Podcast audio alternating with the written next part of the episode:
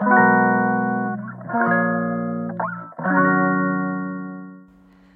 いマールのラジオマールです、えー、今日は10月5日水曜日ですね。はい10月も入ってもう5日経ってるんですけどもっていう。ねでしかも最近ほんと寒くてですねなんか風が強いんですよ。この辺りはちょっと海が近いからってのもあるんですけど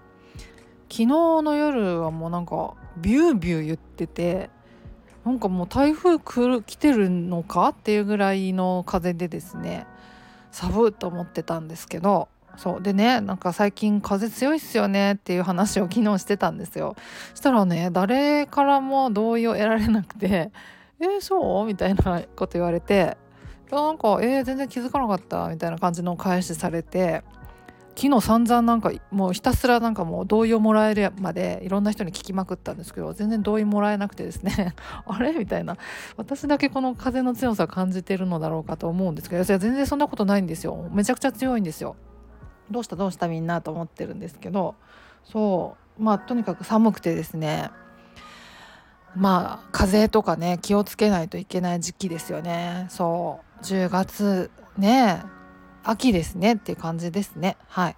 まあそんな感じなんですけどですね。今日のテーマは昨日ですねツイッターで質問をいただいたんですね。その認知行動療法って時間がなかなか取れなかったらできないものですかっていうような質問をもらったんですね。でそれについてちょっと考えてみようということにしたいなと思います。はい。いやそうなんですよ。で私自身はですねその時間を作って認知行動療法をやったっていうなんか印象がなくてうん。まあその普段できることからやっていったっていう感じだったからその、まあ、時間がどうのこうのというよりは最初はねもう時間云々というかとにかく外に出ること自体がこう一大事だったから少しずつこう外に出ていくようなことをしてで少しずつ行動範囲が広がってってでまああの私乗り物がね特に苦手だったんですよ最初にその発作を起こしたのが電車の中だったっていうのもあって乗り物に特に苦手意識があったんですけどでそれもやっぱり認知行動療法していかないといけないじゃないですか。で、まあ、それをまあ効率よくやるためにはどうすればいいのかなって考えた時に、まあ、あの最初ねあの短期バイトからあの少しずつこう社会復帰を練習していったんですけどそのバイトの時のその通勤に例えばその電車でね最初こう1駅2駅ぐらいのところをの職場を選んででもう強制的に行きと帰りに電車を乗らなきゃいけないみたいな環境をセッティングしてでそれをまあ認知行動療法にしたみたいなことをやったりとか。なんか生活になんかこう少しずつこう絡めていったような感じなんですよね。うん、だからこうあえて時間を作ったっていうような感じ感覚は私あんまりなくて。そう。まあそれもこれもね私その当時全然子育てとかもやってなかったしでそもそもその仕事もねあの一切合切やめてた状態でだから一からねその短期バイトからこう復帰していけたっていう環境もあったから、まあ、そういう意味でなんかこう、まあ、好きなようにね時間コントロールできたっていうのもあったのかもしれないですね。まあ、それはだからあるからうんだからま子育てとかで忙しいとかってなってくるとどれぐらいその忙しいのかっていうのが本当私ね共感できなくて申し訳ないんですけどわからないからうん難しいのかなとか思ったりするんですけどうん。ただねその思うんですけどねあの私自身もそうだったんですけど、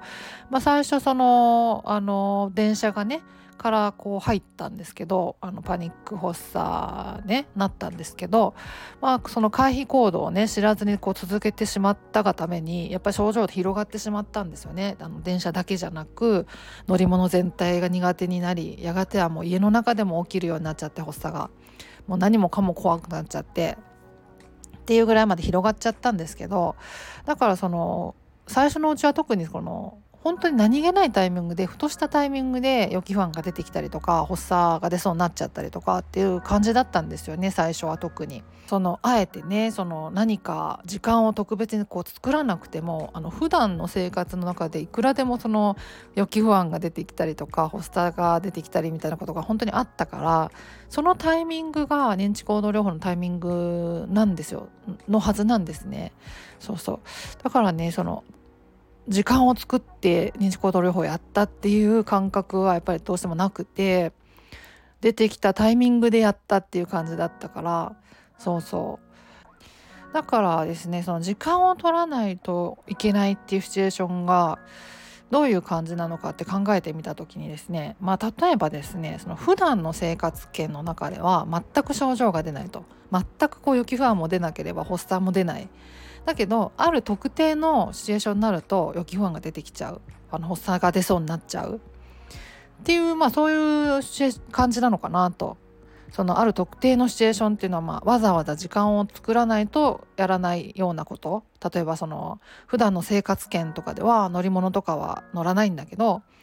あの例えば電車に乗ったりした時だけ症状が出ちゃうみたいな。そういうなんかもうくっきりしてる感じなのかな？症状が出るのがっていうのだとその時間を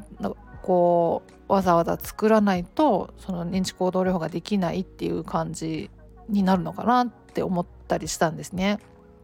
うん、ただそれも考えてみるとですねその普段の生活圏では全く問題がない。たまにしか電車も乗らないしたまにしかこうそういう苦手なシチュエーションがをする機会がない。っっていうのであれば逆にその毎日こう頑張って時間を作ってそれをチャにチャレンジしなくてもいいんじゃないかなって思ったりするんですよね。うん、普段全然困ってなければめったにそういうシチュエーション機会がないっていうのであればねあの本当にそのたまにタイミング見つけてあの適切に認知行動療法ができればそれで結構効果出ると思うんですよね。毎日その頑張って時間作らなくてもそうそうそうなんならですねまあ私の母親なんかもそうなんですけどもう完全に還暦超えてるんですけどね70手前ぐらいなんですけどあの私の母親もあの、まあ、30代40代あたりにパニック障害になってるんですよ。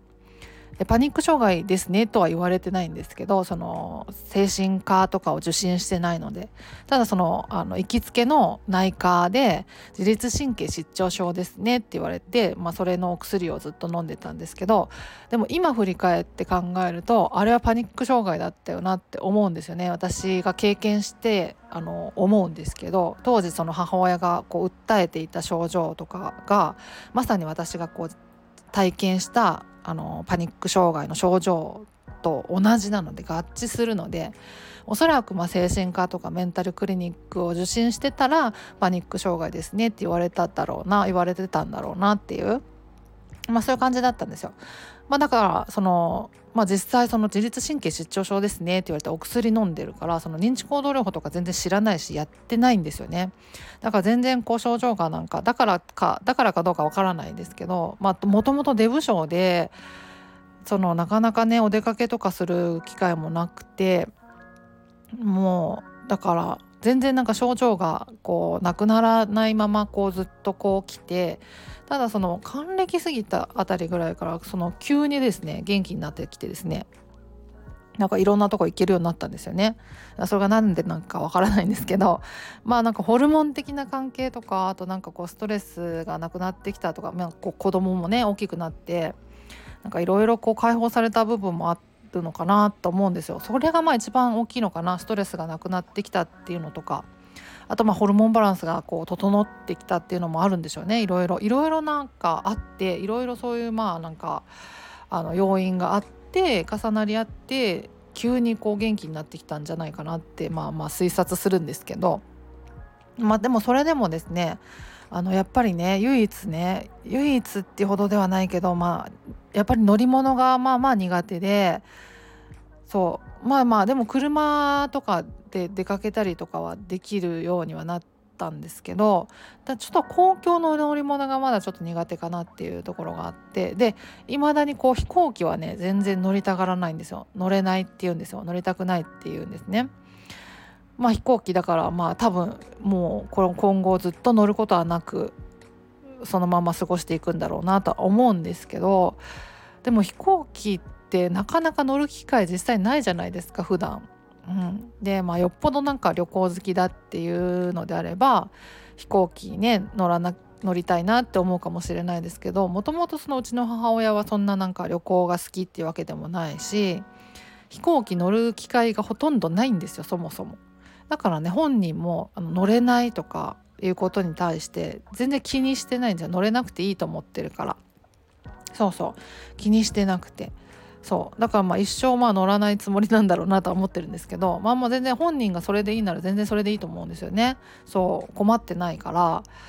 だからですねまあそうまあ極端に言えばそういうケースもあるよっていう感じなんですよね、うん、だから普段の生活で困ってなくてたまのにあるシチュエーションでやる機会そのやらないといけないと。でその時にだけ症状が出るんだっていうのであれば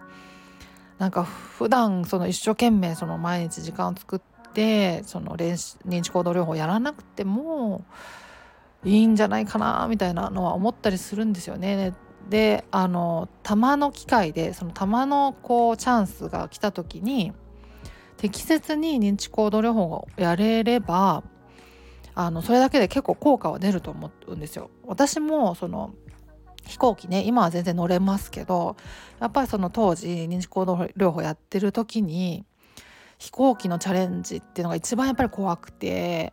そのやっぱりなんか毎日乗れるものじゃないじゃないですかたまにしか乗れないものだからそのふなんか練習重ねることができないんですよね。うん、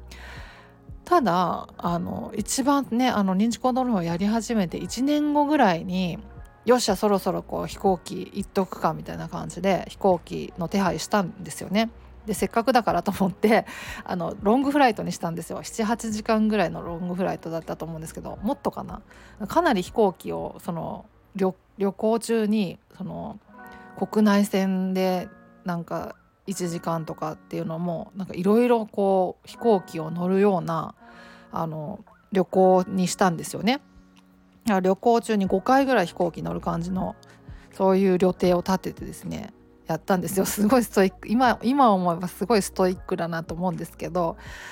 でもだから最初に乗る時はめちゃくちゃ怖くてやっぱり。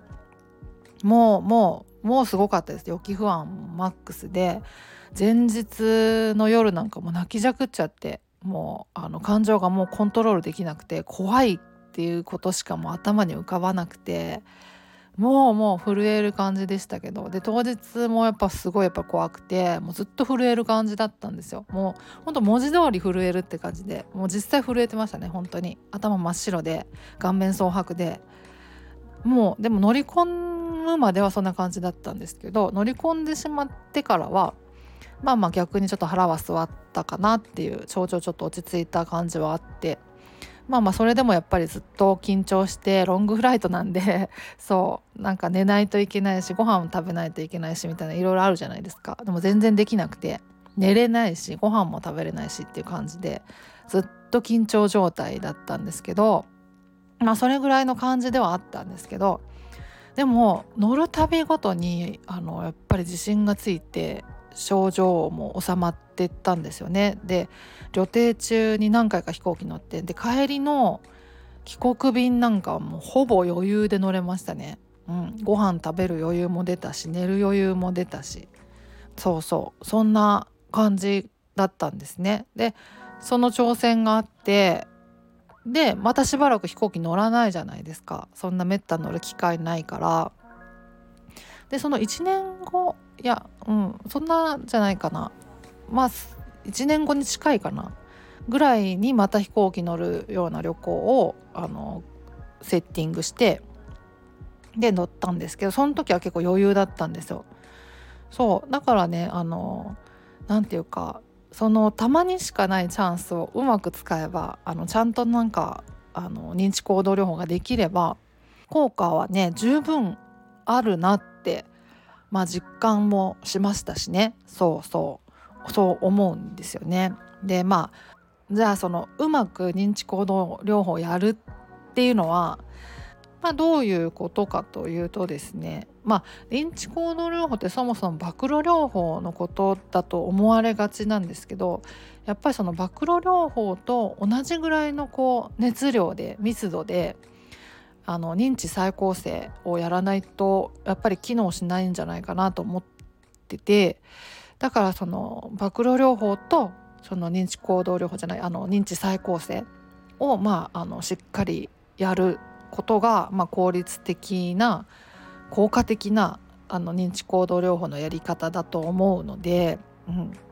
そこですよね。認知再構成をあのめちゃくちゃ重要視する意識するっていうことかなと思うんですけどそうそうそうあのその時のねどういうこう自動思考が湧き上がってきてでそれをどういうふうなこう客観的なこう事実であの否定していけるかあの客観的に捉えていけるかっていうそういう練習ですよね。うん、それが本当に大事なんじゃないかなと思います。はい。そこのところをこううまくですねバランスあのよく認知行動療法ができればあのたまにしかやる機会がないっていうのでもあの効果はあのあると思うので、うん、全然あると思うのでそうそんな感じかなと思ったりしましたね。そうそうそうまあその認知行動療法ってねその、まあ、そもそもその予期不安を感じた時で発作が出そうだなとか出ちゃったなっていう時にやるものだからそのあえてその時間をこう作らなくても普段の生活の中でそういうタイミングがあればあのそれが全部全て認知行動療法をやるタイミングではあるんですよね。そうそうそうだからまあ予期不安が出てくるたびに認知行動療法やればまあそういう時の認知行動療法っていうとやっぱりこうやっぱりそのさっき言ったこう認知再構成にフォーカスするっていう感じですよね。あのその時の自動思考っていうのをこうクリア明確にしてそれをこういかにこう打ち消していけるかっていうあのフラットに捉え直すことができるかっていうことのまあ練習ですよね。そうそうそうとまあまああの発作を抑える練習ですよね。まあ呼吸法とかそういう感じのこととかですね。うん、それをこううまくあのやれればあのその度ごとにね自信はついていくんじゃないかなと思うので、うん、そんな感じかなと思いました。はい。というわけで今日は、えー、終わりにしようかなと思います。はい。ではまた次回お会いしましょう。ではでは。